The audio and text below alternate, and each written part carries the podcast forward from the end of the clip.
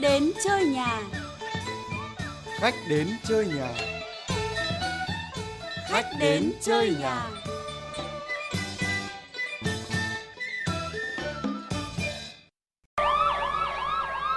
Ôi trời ơi, tại sao lại có cái chuyện vô lý như thế này cơ chứ? Một người lái xe ô tô tại thành phố Hồ Chí Minh lại không chịu nhường đường cho xe cứu hỏa, đến xe cứu hỏa mà không chịu nhường đường. Ai đây? Tôi ra đây. Ờ, chào anh Cầm. Ui rồi ôi, ui rồi đến đúng lúc quá. Xin chào Hoàng Minh Trí. Này, may quá, bạn làm ở báo Công an Nhân dân. Tôi muốn hỏi Trí ngay một cái vụ việc này. Rồi có cái gì mà anh căng thẳng nghiêm trọng thế nhỉ? Ui, còn hơn cả căng thẳng, hơn cả nghiêm trọng đây. Xin mời chị xem đoạn video quay cảnh một lái xe ở thành phố Hồ Chí Minh không nhường đường cho xe cứu hỏa. Chắc nhà báo biết rồi chứ gì. À thì tôi đã xem cái này rất là nhiều lần nhưng mà thật ra cái chuyện này nó xảy ra thường xuyên cơ mà chứ không phải đây là lần đầu tiên đâu. Thường xuyên á, tôi không tin được anh ạ. À, nếu mà anh cầm mà chịu khó xem những cái diễn đàn ở trên mạng chẳng hạn, Vâng. anh sẽ thấy là họ quay rất là nhiều các cái trường hợp Vậy tôi xem cái mà tôi choáng thế này chứ nhá. Gặp nhau ở đây tình cờ nhưng mà là có duyên. Tôi rất muốn là cái chương trình hôm nay tôi với Trí sẽ cùng với nhau trao đổi về cái chủ đề nhường ai, ai nhường được không? À, tôi đồng ý ạ. Nhường ai, ai nhường. 30 phút trò chuyện cùng nhà thơ Hoàng Nhuận Cầm và nhà báo Hoàng Minh Trí trong chương trình Khách đến chơi nhà phát trên VOV2 FM 96,5. Cái việc này nó là cái việc mà xảy ra thường ngày. Thế thì Trí nói cho mình là tại sao lại thế nhỉ? Có một cái câu chuyện này tôi muốn kể với anh Cầm. Đã có một lần tôi ngồi trên một chuyến xe taxi ở phía đằng sau là có một xe cấp cứu họ hụ còi nháy đèn và anh taxi không có một cái biểu hiện gì là nhường đường. Tôi còn phải nhắc, đằng sau xe cấp cứu đấy thì nhường người ta đi lên. Và anh biết anh taxi nói gì không? Anh taxi, anh ấy văng tục và anh bảo, kệ chúng nó chúng nó không chở ai cả đâu ạ, chả có ai cấp cứu đâu. Nó cứ nháy đèn bừa lên đấy. Về luật giao thông chẳng hạn, khi chúng ta đi thi bằng lái là tất cả đều luôn luôn được chú ý ở trong cái câu chuyện là khi nhìn thấy đèn tín hiệu hoặc là những cái còi ủ hoặc là còi ưu tiên chẳng hạn là hiển nhiên và nhường đường.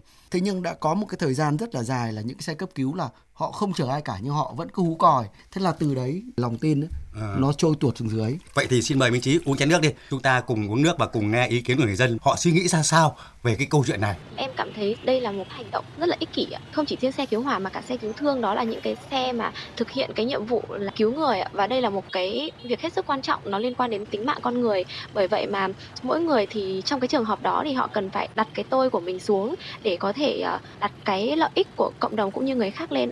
Mình cảm thấy rất xấu hổ về cái tính cách của một số người mình nhiều khi cứ phải tự nghĩ rằng là ví dụ một xe cứu thương chẳng hạn trong đó có người thân của mình cần đến bệnh viện thì rõ ràng là khi liên hệ thì mình thấy là đau xót Em cảm thấy nó không chỉ là kiểu ờ, sự ích kỷ của mỗi người hay là về văn hóa mà nó còn là sự ờ, thiếu hiểu biết ạ. Có thể mọi người không biết đấy là những cái phương tiện mà người ta cần phải ờ, nhường đường, cần phải ưu tiên. xe cứu hỏa là cái xe phải được ưu tiên đầu tiên mà lại không được người dân nhường đường là cái minh chứng rõ ràng nhất, cái ý thức của người dân vì cộng đồng rất kém.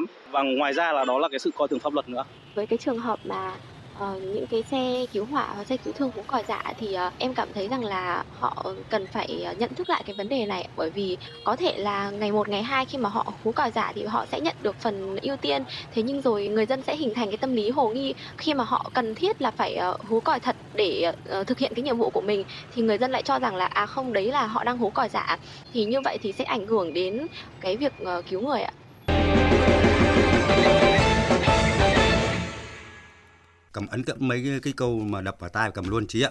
Tức là ích kỷ này. Rồi là cái nếp sống là rất là thiếu văn hóa và rất kém văn minh. Tôi đi ngoài đường mà tôi không nhường ai thì tôi chết. Tôi nhường trước hết là tôi lo cho tính mạng bản thân tôi ấy. Vì không biết là Trí đi nào chứ tôi đi xe máy ngày nào ra đường cũng bị lướt qua ít nhất là một người như một cái tia chớp nhiệt đới ấy. Nhằng một cái mà tôi bảo là mình chỉ chậm một giây tôi để chết. Cho nên là kinh nghiệm của tôi là tôi đi đường đấy tôi thấy cái tiếng xe máy dí dí dí đằng sau mà đến nhằng một cái mà tôi không nhanh chỉ chậm một giây là tôi ngã theo xe ngay khi mà họ đi đến cách tôi khoảng độ hai chục mét thì họ dừng lại không cây họ xòe cái châm châm thuốc. Tức là tôi tưởng là họ đi cái việc gì nữa cấp thiết lắm cơ. Con họ ốm hoặc là bố mẹ họ phải đi viện này hay là cơ quan họ bị cháy này hay có việc gì mà châm điếu thuốc. Nhưng mà hình như sẽ thành một cái thói quen cho nên tôi cứ dừng lại. Đấy là cá nhân mình thế còn không hiểu là là trí đây thế nào. Ờ, tất nhiên bây giờ xã hội nó thay đổi rất là nhiều rồi. Cái sự bộp chộp, sự sốt ruột nó biểu hiện ngay đỗ đèn xanh đèn đỏ. Còn 5 giây họ đã bắt đầu bóp còi, Ui giời. họ thúc đằng sau. chính xác Tôi có cảm giác là như kiểu chúng ta đang ăn cướp thời gian lẫn nhau ấy. Trên cái con phố, tất cả cùng tắc đường giống nhau. Bởi vì bóp còi đằng sau, tất cả chúng ta không ai đi nhanh hơn được thêm một mét nào cả. Ừ, tất nhiên là giữa tôi với cả anh Cầm là ở hai thế hệ. Ngày trước Hà Nội nó rất là vắng vẻ và ở trong những cái nét văn hóa cái nét cư xử của những cái người Hà Nội cũ hoặc là những cái người sống Hà Nội họ bị ảnh hưởng lẫn nhau nó cộng hưởng của một sự văn minh tôi nhường anh anh nhường người khác và nó thành một cái chúng ta còn hiệu ứng domino rất là lịch sự. Bây giờ khi anh bị thúc còi, anh muốn nhường người ta như đằng trước, anh cũng vẫn vướng một người. Anh lại tìm cách, anh lách lách lách, anh lại bấm còi. Và tất cả nó thành cộng hưởng của những cái thứ âm thanh và tôi nghĩ là ở trong cái sự sốt ruột và cái sự nhường nhịn bây giờ, nó là một cái thứ gì rất xa xỉ. Thậm chí không phải chuyện ở giao thông. Khi đứng xếp hàng ở một cái cột ATM rút tiền, họ cũng chen nhau. Cái sự nhường nhịn mà quá xa xỉ mà quả thật anh ơi suốt ngày tôi nghe âm thanh ấy đi gì đi ăn cướp đấy à? Nhiều lắm vang quanh tôi mà. Ờ, nhưng mà tôi có một cái ý này muốn uh, chia sẻ với anh cầm. Tức là cái nền kinh tế của đất nước chúng ta phát triển rất là nhanh trong vòng hai thập niên vừa qua. Từ thế hệ của anh cầm cũng như thế hệ của bố mẹ tôi chẳng hạn đang đi từ xe đạp bắt đầu được chuyển đổi sang xe gắn máy. Và từ xe gắn máy chuyển sang ô tô. Rất là nhanh. Chúng ta nói ở đây là câu chuyện văn hóa vật vật chất nó không đi cùng với nhau. Ví dụ như nước Mỹ, tại sao họ văn minh? Bởi vì họ, cái văn hóa xe hơi nó 60 năm. Chúng ta chỉ có 20 năm là một cái sự bột phát. Cái thói quen đi luồn lách như xe đạp và xe máy sang ô tô, bây giờ nó vẫn giữ nguyên. Tức là anh có giàu như thế nào, anh mua cái ô tô 5 tỷ 7 tỷ, nhưng anh đang điều khiển nó theo một cái cách của một cái xe đạp. Cách đây 20 năm, của một cái xe máy, cách đây 15 năm. Nó không có gì thay đổi cả. Người ta gọi là văn hóa điền vào chỗ trống tức là có chỗ nào trống là xe đấy sẽ chui vào. Họ quên đi câu chuyện về làn đường. Và thế là nó sinh ra một sự ùn tắc và tất cả đều thúc và đít xe nhau và bóp còi. Vật chất thì tăng lên cao nhưng mà lại ngã vật xuống. Về cái nền tảng đạo đức vấn đề này là vấn đề của rất nhiều người quan tâm. Vậy xin mời trí cùng với cầm nghe phát biểu của những người dân. Tôi nhận thấy là cái văn hóa nhường nhịn ở Việt Nam so với văn hóa nhường nhịn ở các nước văn minh phát triển nó hoàn toàn khác biệt. Sự nhường nhịn nhau nói chung ở Việt Nam là khá là tệ. Khi tôi xếp hàng đi thang máy ở Thanh Nam vào buổi sáng tức là giờ cực kỳ đông, bạn có thể xếp hàng nửa tiếng đồng hồ để lên tầng cao. Đến khi thang máy mở, người trong thang máy chưa ra thì người chen nhau cứ thế ùa vào. Thế là tự người Việt Nam mình làm tốn thời gian của nhau. Nếu như ở nước ngoài thì là họ sẽ chừa cái phần ở giữa của thang máy để cho người ta đi ra và người ta xếp hàng ở hai bên để đi vào thang máy. Trong cuộc sống thì bản thân em cũng gặp rất nhiều trường hợp là mọi người không có ý thức nhường nhịn người khác. Đầu tiên là mình cảm thấy ờ, tức giận ấy ạ. Đó là một khuyết điểm còn tồn tại trong văn hóa và cần được khắc phục ạ. Nếu nói trước 7 năm ở phía Bắc, những người nào mà chen lấn không nhường nhịn thì nhiều khi phải tự cảm thấy ngượng là bởi vì những ánh mắt người ta nhìn vào thế nhưng mà hiện nay thì hình như người ta coi rằng cái chuyện không nhường nhịn mà cứ dành phần của mình hơn là cái chuyện đương nhiên. Không được nhường hoặc là mình nhường người ta nhưng người ta không nhường mình ấy thì thường cảm giác cực kỳ khó chịu ở mình. Nhiều khi thì à, nếu mà bạn không giữ được kiềm chế thì rất dễ gây đến xung đột cầm thấy cái sự nhường nhịn ấy theo quan điểm của cầm mà đã có giai đoạn mà cầm thấy nó gần như là cái yếu tố bản năng thôi. Ừ. tức là cái sự kính trên nhường dưới nó thành ra quy luật đời sống rồi. Nhưng mà bây giờ nó trở thành xa xỉ rồi. Hôm vừa rồi bạn của em có viết ở trên Facebook một cái câu chuyện tức là anh ấy chứng kiến. Nó rất là đơn giản thôi nhưng mà nó được chia sẻ kinh khủng. Nó hơn 5.000 lượt chia sẻ trên mạng xã hội. Anh ấy chỉ kể về một cái câu chuyện rất là đơn giản là anh ấy hẹn người bạn của mình ra quán cà phê ừ. và anh bạn đi ô tô đến nhưng mà ở trước cửa quán cà phê nó chỉ có một chỗ đỗ và ở cái chỗ đỗ đấy đang có một người dừng lại để nghe điện thoại. Và anh bạn lái ô tô đỗ đằng sau người này cứ đợi. Khi anh kia cụp máy điện thoại và đi thì anh này mới đỗ vào đấy. Thì đi vào anh này mới hỏi anh kia là tại sao anh không bóp còi? Thì anh này mới nói là mình đến sau mà. Tại sao mình đi ô tô mình lại có quyền đuổi người ta? Và cái câu chuyện đấy tôi mới thấy là nó được chia sẻ rất kinh khủng. Tức là những cái thứ ý thức rất là nhỏ như vậy. Và nhiều người họ đã quên mất rồi nhớ ngay là cái chuyện mà nhà biên kịch Toàn Tuấn của rất nhiều tác phẩm điện ảnh đấy đường thư sống cùng lịch sử. Anh ấy chia sẻ cái câu chuyện đi nước ngoài. Anh bảo là anh ấy thấy phong cảnh ở Thái Lan đẹp quá anh ấy đứng ở rừng ngã tư anh ấy chụp ảnh. Khi anh quay người lại phía sau anh ấy giật thoát mình lên. Bởi vì anh thấy một chuỗi ô tô một chuỗi ô tô im lặng yeah. chờ đợi. Và anh ấy xấu hổ quá mà. Anh bảo mặt anh đỏ bừng lên. Bảo thế lúc ấy tuấn giải quyết là bảo tôi đứng ở bên mép đường và tôi gật đầu. Cảm ơn và cảm ơn mọi người. Thế một cái chi tiết này nữa. Cái bộ phim Titanic khi mà con tàu bị chìm mà yeah. thì lại nổi rực rỡ lên một cái tinh thần đạo đức. Đó là những quý ông đẹp dai như cỡ trí và yeah. cầm ấy lặng lẽ rút thuốc ra và đứng Hút rất bình an và nhìn những người phụ nữ vội vàng đi xuống những cái tàu cứu hộ. Đấy đúng là thực là quý ông. Ờ, ở trong cái câu chuyện à, chúng ta so sánh cái nền văn hóa của người Việt với cả bất kể một cái nền văn minh nào trên thế giới tôi nghĩ đều luôn luôn là khập khiễng. À, bởi vì là đất nước chúng ta là có những cái giai đoạn khó khăn riêng và chúng ta đi một con đường riêng và trải qua rất là nhiều những cái giai đoạn khó khăn về kinh tế chẳng hạn. Cái câu chuyện về cơm áo gạo tiền là những câu chuyện đầu tiên con người phải lo lắng đến. Thế chị ạ, thì cầm đã trực tiếp chứng kiến cái sự nhường nhịn ngày xưa mà. Quốc gia nào thì cũng yêu nước thôi nhưng mà không có quốc gia nào yêu nước mà nhường cơm sẻ áo như là cái dân tộc Việt Nam này. Tôi chứng kiến rất nhiều đồng đội tôi mà xông lên đỡ đạn cho nhau, chia lửa cho nhau Dạ. và sẵn sàng tức là nhường hẳn mạng sống của mình cho đồng đội. Thế thì bây giờ nhìn lại ngày hôm nay, chen lấn này, xô đẩy này, giành giật này, tranh cướp, tức là cái chuyện đi lễ đầu năm ấy, tranh nhau xin ấn, tranh nhau xin lộc, nhìn nó đau lòng lắm. Mà cũng là một dân tộc này thôi, cũng là con người này thôi, nó đi đâu mất cả rồi. Thứ nhất, chúng ta phải nói về tỷ lệ dân số. Cái thời anh cầm vừa nói những cái điều đẹp đẽ đấy khi mật độ dân số nó rất là thưa thớt. Cả nước chúng ta chỉ có hơn 20 triệu dân thôi. Bây giờ là chúng ta đã có trên 90 triệu dân. Cái sự ngột ngạt của đô thị, ngột ngạt về công việc, ngột ngạt về thu nhập, trong đó có câu chuyện về ngột ngạt về văn hóa. Ngày trước anh cầm sống một căn phòng này, anh chỉ có hai người bạn. Bây giờ tôi có 8 người bạn, chắc chắn tôi phải tranh đấu. Bản thân tôi đã trải qua một cái giai đoạn thay đổi rất là lớn về văn hóa thì tôi cảm thấy là mình bị tổn thương bởi những cái sự thay đổi bây giờ bởi vì nó quá tệ. Câu chuyện biết cách xếp hàng, có những cái thứ mà xếp hàng hay không xếp hàng nó vẫn đúng giờ. Ví dụ như ở ngoài sân bay chẳng hạn, cái máy bay vẫn đỗ ở đấy nhưng người ta vẫn phải chen nhau. Liệu có phải là do cái tâm lý nếu nhường nhịn thì sẽ bị thiệt không? Tôi nghĩ là ở trong cái câu chuyện mà cái sự sốt ruột của con người đấy là một bệnh lý. Cái bệnh đấy nó lây nhiễm, họ bị hiệu ứng đám đông. Họ dù một người rất là lịch sự nhưng họ cảm giác nếu họ không chen họ sẽ bị thiệt thòi. Ừ, không- mà không biết là thiệt cái gì nữa cơ. Anh cứ nhìn đấy, tức là đi vào sân xem đá bóng, xếp hàng thì rồi ai cũng đến lượt, đi ra máy bay ai cũng đến lượt.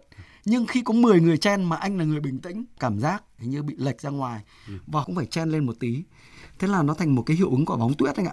Tức là nó càng lan nó càng to và nó cuốn theo cả một cái đám đông. Và tôi nghĩ là chúng ta là những người làm về truyền thông nên giải thích cho họ bằng một cái lý do nào đấy để nghe cho nó phù hợp để mỗi người biết kìm lòng mình lại một chút, nhường người kia một chút. có cái chuyện này cũng cũng rất là buồn trong nhiều cái như tranh ấn này Dạ. rồi là giảm giá này cái chuyện xin học đầu năm cho con mà Dạ. tranh suất mà bố mẹ đè lấn lên nhau mà Dạ. tranh giành mà tôi nghĩ là không may có những đứa con nó đi mà tôi chả biết là xin được vào trường nào tốt thế nào mà nhưng mà ngay một cái bài học nhỡn tiền mà làm cho các con nó buồn nhưng mà thế này có cái tâm lý này không anh nhỉ cái sự nhường nhịn bây giờ nó vẫn có tức là nhường để tránh rước họa anh ạ Dạ. à, một điều nhịn là chín điều lành mà Thật ra các cụ chúng ta dạy một câu là một điều nhịn chín điều lành và cho đến bây giờ tôi thấy cái lý thuyết đó hoàn toàn đúng. quá đúng anh ạ Bởi vì là không việc gì phải vội vã cả. Chúng ta hãy có một cái tấm lòng thiện ở trong người đi. Người ta vội, nhỡ đâu người ta có việc thật thì sao? Cái một điều nhịn chín điều lành nó không những ở trong cư xử mà nó sẽ xây dựng ra cả một cái văn hóa văn minh hơn cho cái xã hội của chúng ta bây giờ. Khi đất chật người đông thì cái sự cư xử nhường nhịn người khác nó không thiệt gì cả. Nó chỉ làm cho chúng ta cao hơn thôi rất là cảm ơn anh đúng là không thiệt gì cả. Thì rõ ràng cái sự nhường nhịn mà nó làm cho cuộc sống rất là đẹp. Anh ạ, nhưng mà có một điều này nữa lại có ông bạn ông lại phản biện tôi bảo là này ông cứ việc gì cứ phải nhường nhịn. Cái gì cũng nhường cũng chưa phải là hay đâu nhá. Có những cái không thể nào là nhường nhịn được trong tình yêu là không thể nhường được. Ai lại đi nhường người yêu? Thì không phải nhường lúc nào cũng tốt đâu. Mà nhường một cách nó phải có nguyên tắc cơ. Đừng nhường mà lại nuôi dưỡng cái sự làm sai của họ đi. Như anh bảo là nhỡ họ bận hay sao mà? Nhưng quả thật mà tôi thấy là cuộc sống này mênh mông lắm nó sẽ có những bài học.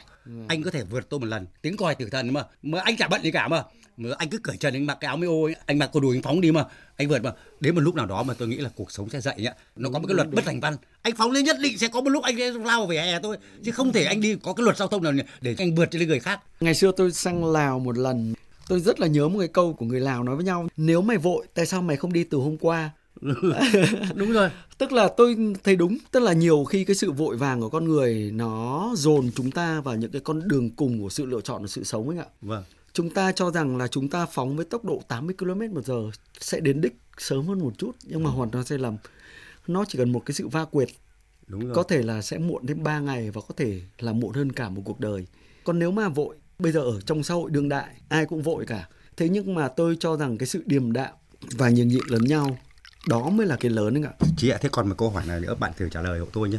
Bây giờ ta nhìn nhận vào cuộc sống này thì trong cái tăng trưởng kinh tế này, rồi sự phát triển của xã hội chúng ta ấy, thì các đối thủ cạnh tranh là không bao giờ có sự nhường nhịn đúng rồi trong Dạ, kinh tế là đúng. không nhường nhịn đâu thế thì trong cái thời đại công nghiệp mà 4.0 này không ai chịu mình là kẻ đi sau đâu nhưng nếu cái sự cạnh tranh này nó diễn ra mọi lúc mọi nơi mọi chỗ mọi phút mọi giây ấy, ở trong xã hội ấy, thì liệu có được coi là một cái xã hội có văn minh có văn hóa hay không Thật ra mà nói tức là bởi vì ở trong hai cái khía cạnh chúng ta đang bàn với nhau là cái sự vội vàng nhường nhịn ở trong cuộc sống.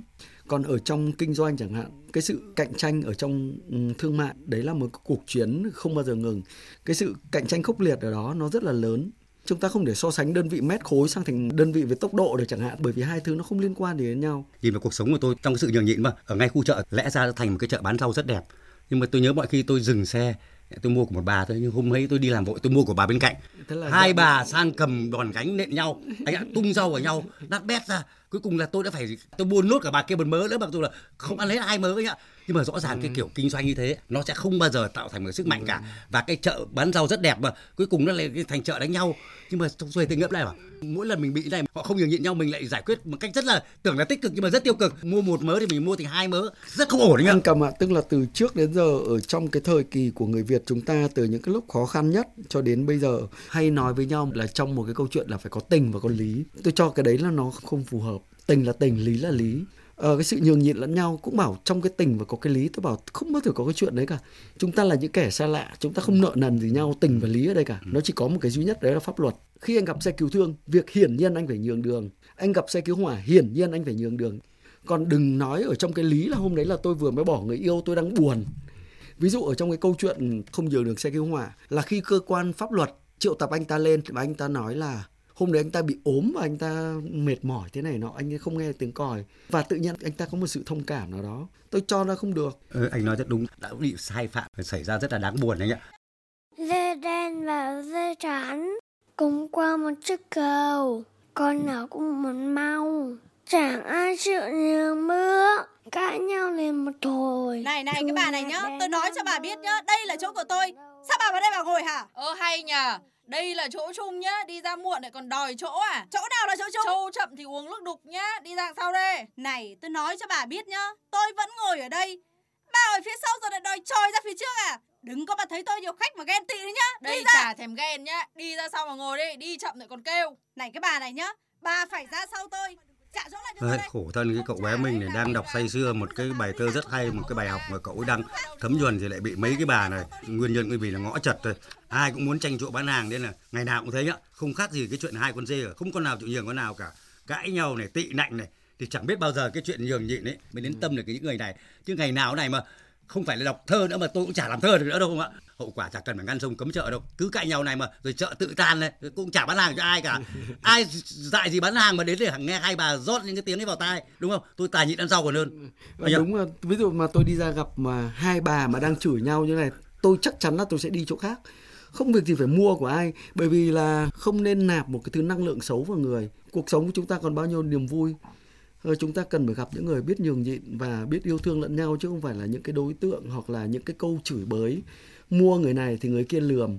Chợ của tôi tôi chắc là nếu cái ngày nào cãi nhau đây mà chắc chắn là sẽ tan. Còn các bà kia thì cũng mất một cái nơi nương tựa mưu sinh. Ờ, có lẽ cái câu chuyện này nó không chỉ dành riêng cho người Việt của chúng ta bởi vì đợt vừa rồi tôi cũng xem chính phủ rất là nhiều nước họ sản xuất ra những cái chương trình những cái đoạn clip ngắn để nói về văn hóa nhường nhịn và biết cảm ơn.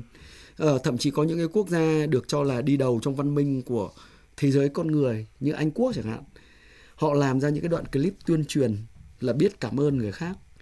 Tức là họ cũng đang phải đối diện với cả một cái sự thay đổi quá lớn quá nhanh của xã hội. Những cái giá trị vật chất nó được đẩy lên trước những cái giá trị văn hóa con người và tình yêu thương của con người với con người. Có rất nhiều khi đấy chính để ý nhá cái hành động bạo lực đã xảy ra hậu quả chính là do cái sự không biết nhường nhịn đúng không? Đúng. tôi đã chứng kiến là hai ông thì không nhường đường nhau mà nhảy xuống rút mũ bảo hiểm. Thế nện đầu nhau ngay. Anh ạ mà chỉ có không nhường nhịn thôi. Thì cái yếu tố bạo lực có phải là xuất phát từ đó không anh? Ờ, thật ra cái câu chuyện về yếu tố bạo lực nó liên quan đến nhiều nơi lắm. Tức là nó xảy ra nhiều nhất là ở trong câu chuyện về những cái va chạm giao thông. Vâng. ngoài ra nó còn xảy ra ở những cái quán xá bia rượu đó tôi nghĩ là tức là nó là một cái hệ lụy từ quán bia cho đến câu chuyện tham gia giao thông, cái sự sốt ruột, cái sự nóng nảy, cái sự nhường nhịn, nó là một cái hệ lụy vòng tròn anh ạ. Nó có rất nhiều yếu tố. Và tôi tin là nếu mà khi tất cả chúng ta biết nhường nhịn lẫn nhau ấy, thì những cái câu chuyện đáng tiếc, máu chảy đầu rơi này, nó sẽ không bao giờ xảy ra. Tôi nghĩ là chúng ta, những cái người có ảnh hưởng đến xã hội, những nhà báo, những nhà văn như anh cầm, những nhà thơ chẳng hạn, chúng ta hãy kể những câu chuyện tốt và cố gắng lan truyền những cái câu chuyện tốt về sự nhường nhịn, về cách cảm ơn. Tôi nghĩ đấy là chúng ta đang gieo những cái mầm tốt cho xã hội nhường nhịn có làm cho cuộc sống hạnh phúc hơn cùng nhà thơ Hoàng Nhuận Cầm và nhà báo Hoàng Minh Trí đi tìm câu trả lời trong chương trình Khách đến chơi nhà phát trên VOV2 FM 96,5. Chí nói là mình rất là vui và lạc quan. Thật ra là người với người sống để yêu nhau là ngày chỉ vì tranh giành những công Ừ. nhường nhịn mà nhìn nhau như quân thù. chia sẻ với anh Cầm là những cái nét đẹp bởi vì tôi là một người luôn luôn cố gắng và nhìn những cái ưu điểm của người khác, ưu điểm của đám đông. Còn có một cái sự thật xảy ra tức là cái chuyện mà nhường nhịn hoặc là nhường đường cho xe cứu thương rồi những cái xe ưu tiên, xe cảnh sát, xe cứu hỏa chẳng hạn. Nó có xảy ra nhưng mà nó rất là hiếm hoi. Và tôi nghĩ rằng là ở trong cái bài học mà khi các phương tiện thông tin đại chúng đưa lên pháp luật đã xử rất là nghiêm khắc thì đó sẽ là những cái bài học cho chúng ta hãy Ờ. bắt đầu biết nhường nhịn bắt đầu biết chú ý dòng xe ưu tiên và thậm chí nếu mà đằng trước chúng ta không vướng ai mà có một chiếc xe đằng sau khi họ nháy đèn họ xin vượt hãy nhường người ta câu chuyện đấy nó rất là đơn giản anh cầm Chúng ta cứ ganh đua này, cứ tranh giành đi thì liệu có hạnh phúc không? Tôi thấy chắc câu trả lời đã nằm trong trong câu hỏi rồi đúng không? Không thể hạnh phúc được anh ạ. ở trong cái cuộc đời của loài người và cái sự hình thành nên con người thông minh ngày hôm nay từ lúc là Homo sapiens tức là người thông minh chúng ta đã phải chiến đấu với thiên nhiên và cũng tranh giành rất là nhiều để tiến hóa được thành loài người ngày hôm nay.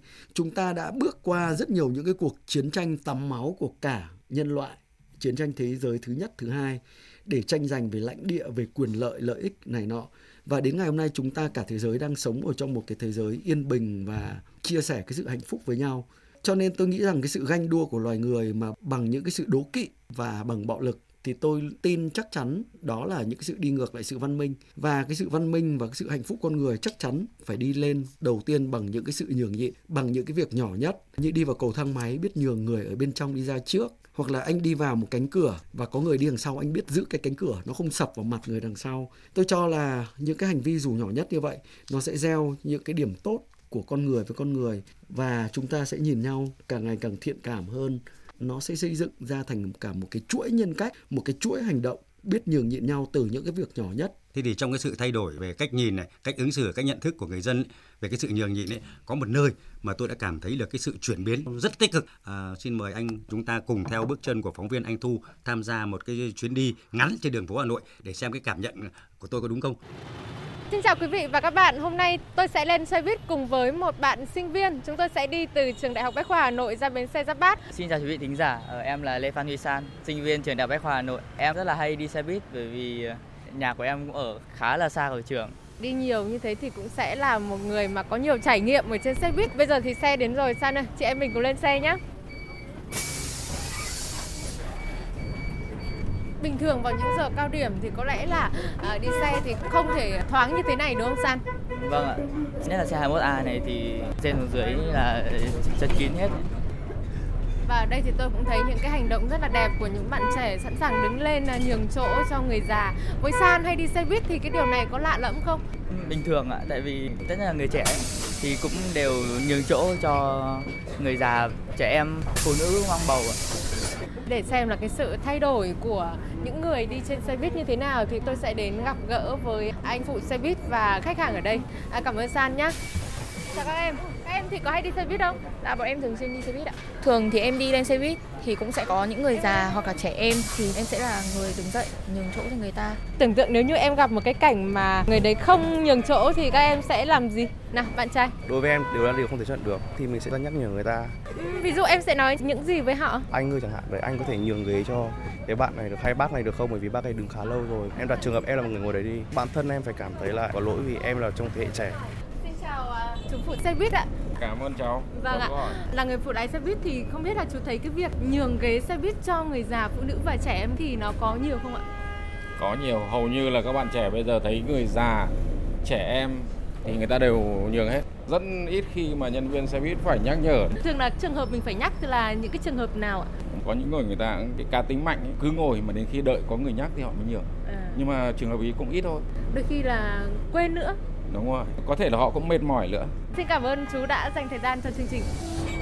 Bác chắc là cũng phải hay đi cái bác xe hay này. đi ừ, bác hay đi lên xe thấy người già là ba bốn thanh niên họ gọi bác ơi xuống đây có hôm cái cháu nó bê làn lên cho ngoan lắm thấy người già thì họ rút để ưu tiên cho mình với lại xe này này người ta cũng loa người ta nói là nhường ghế cho người già trẻ em đấy là thanh niên nó có ý thức là nó đứng lên ngay mà rất là cảm ơn khi mà được các cháu nó nhường nhịn tuổi già thế rất là tốt Với những cái hành động đẹp như thế này thì mình cũng thấy thích hơn, vui hơn khi đi xe buýt. ừ, ừ, thấy vui lắm vui phấn khởi lắm. Vâng ạ, và bây giờ thì cũng đã đến bến rồi thì có lẽ là chúng tôi sẽ kết thúc cái hành trình đi xe buýt ở đây.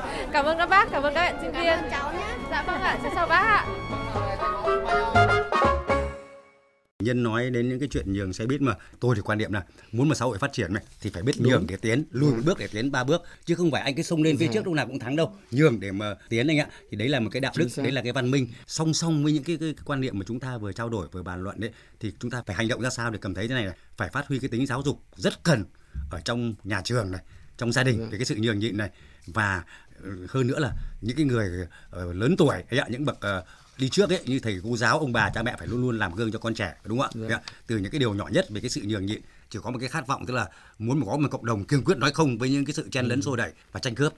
Còn ý kiến trí ra sao? Chúng ta phải nhìn vào những cái thứ tích cực đi. Tôi nghĩ là ví dụ tôi ờ, cũng vừa nói với anh cầm tức là tôi nhìn được cái sự chuyển biến về thay đổi về nhận thức giao thông này về cái chuyện nhường đường đang tốt lên rất là nhiều so với 5 năm trước phải nói, chúng ta phải nhìn vào đấy.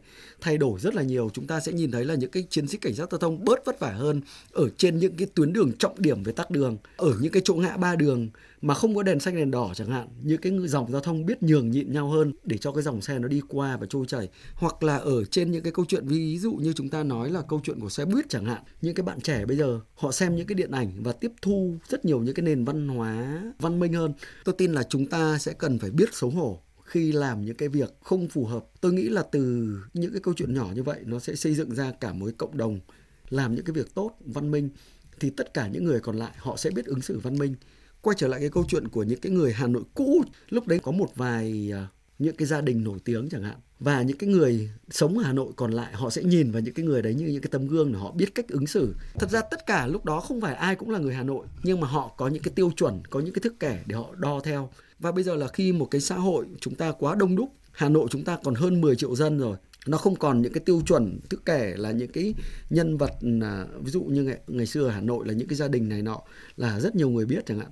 Thì uh, bây giờ chúng ta sẽ phải dùng những cái cách tuyên truyền hoặc là những cái hành vi và kể cả trong công tác truyền thông của báo đài để xây dựng ra những câu chuyện tốt chứ nó không phải là những cái câu chuyện về cướp hiếp giết hoặc là những cái câu chuyện tai nạn giao thông nữa. Bây giờ xin mời anh Trí cùng với quý vị thính giả thân mến cùng chiêm nghiệm và suy ngẫm những cái câu sanh ngôn về sự nhường nhịn để thấy rằng cuộc sống sẽ tốt đẹp hơn biết bao nhiêu nếu như chúng ta luôn ý thức và hành động một cách nhân văn. Ngạn ngữ Đức có câu, kẻ khôn hơn phải biết nhường nhịn. Tác giả Kenin cho rằng phụ nữ sẽ coi chúng ta là đàn ông thực sự nếu chúng ta biết nhường nhịn họ trong tất cả mọi thứ. Theo Thánh Augustine, nếu bạn lên kế hoạch xây dựng một ngôi nhà phẩm hạnh thật cao, trước tiên bạn phải đặt nền móng sâu bằng sự khiêm nhường. Mục sư người Anh John Wesley khẳng định tính khiêm nhường và kiên nhẫn là bằng chứng chắc chắn nhất cho sự gia tăng của tình yêu. Anh Trí, anh thích câu nào trong bốn câu này tôi thích nhất cái câu này này. Phụ nữ sẽ coi chúng ta là đàn ông thực sự nếu chúng ta biết nhường nhịn cho họ trong tất cả mọi thứ, tất cả mọi thứ đấy. Tôi thích nhất câu này, tâm đắc lắm nữa. tại, tại sao là tôi với anh cầm lại lại lại có thể trùng hợp nhau tôi cũng rất là thích câu này bởi vì ờ, thật ra ở trong cái câu chuyện văn hóa về nhường nhịn thì việc đầu tiên đàn ông của chúng ta phải biết nhường nhịn và yêu thương phụ nữ cái câu chuyện đó là hiển nhiên rồi Vâng. và ở trong cái câu này nó rất là xác đáng bởi vì ờ, bất kể một người phụ nữ nào kể cả là những cái người đi lướt qua cuộc đời ta trong một khoảnh khắc hoặc là một cái người ở lại với ta đến tận cuối đời chẳng hạn quan trọng nhất vẫn là nhường nhịn tôi không thể tranh giành hay là cãi cọ với một người phụ nữ bởi vì một cái lý do nào đó mà tôi mong muốn sẽ là thắng ở trong câu chuyện tranh luận đấy Vâng, cảm ơn anh chí Nhường nhịn không phải là triệt tiêu sự cạnh tranh và phát triển. Một xã hội muốn phát triển tất nhiên không thể thiếu sự cạnh tranh. Đúng vậy. Tuy nhiên, đây phải là một sự cạnh tranh lành mạnh chứ không phải là tranh giành, chen lấn hay bất kỳ một hành vi lệch lạc nào khác về đạo đức. Do vậy, sự nhường nhịn chính là động lực để thúc đẩy xã hội phát triển tiến lên.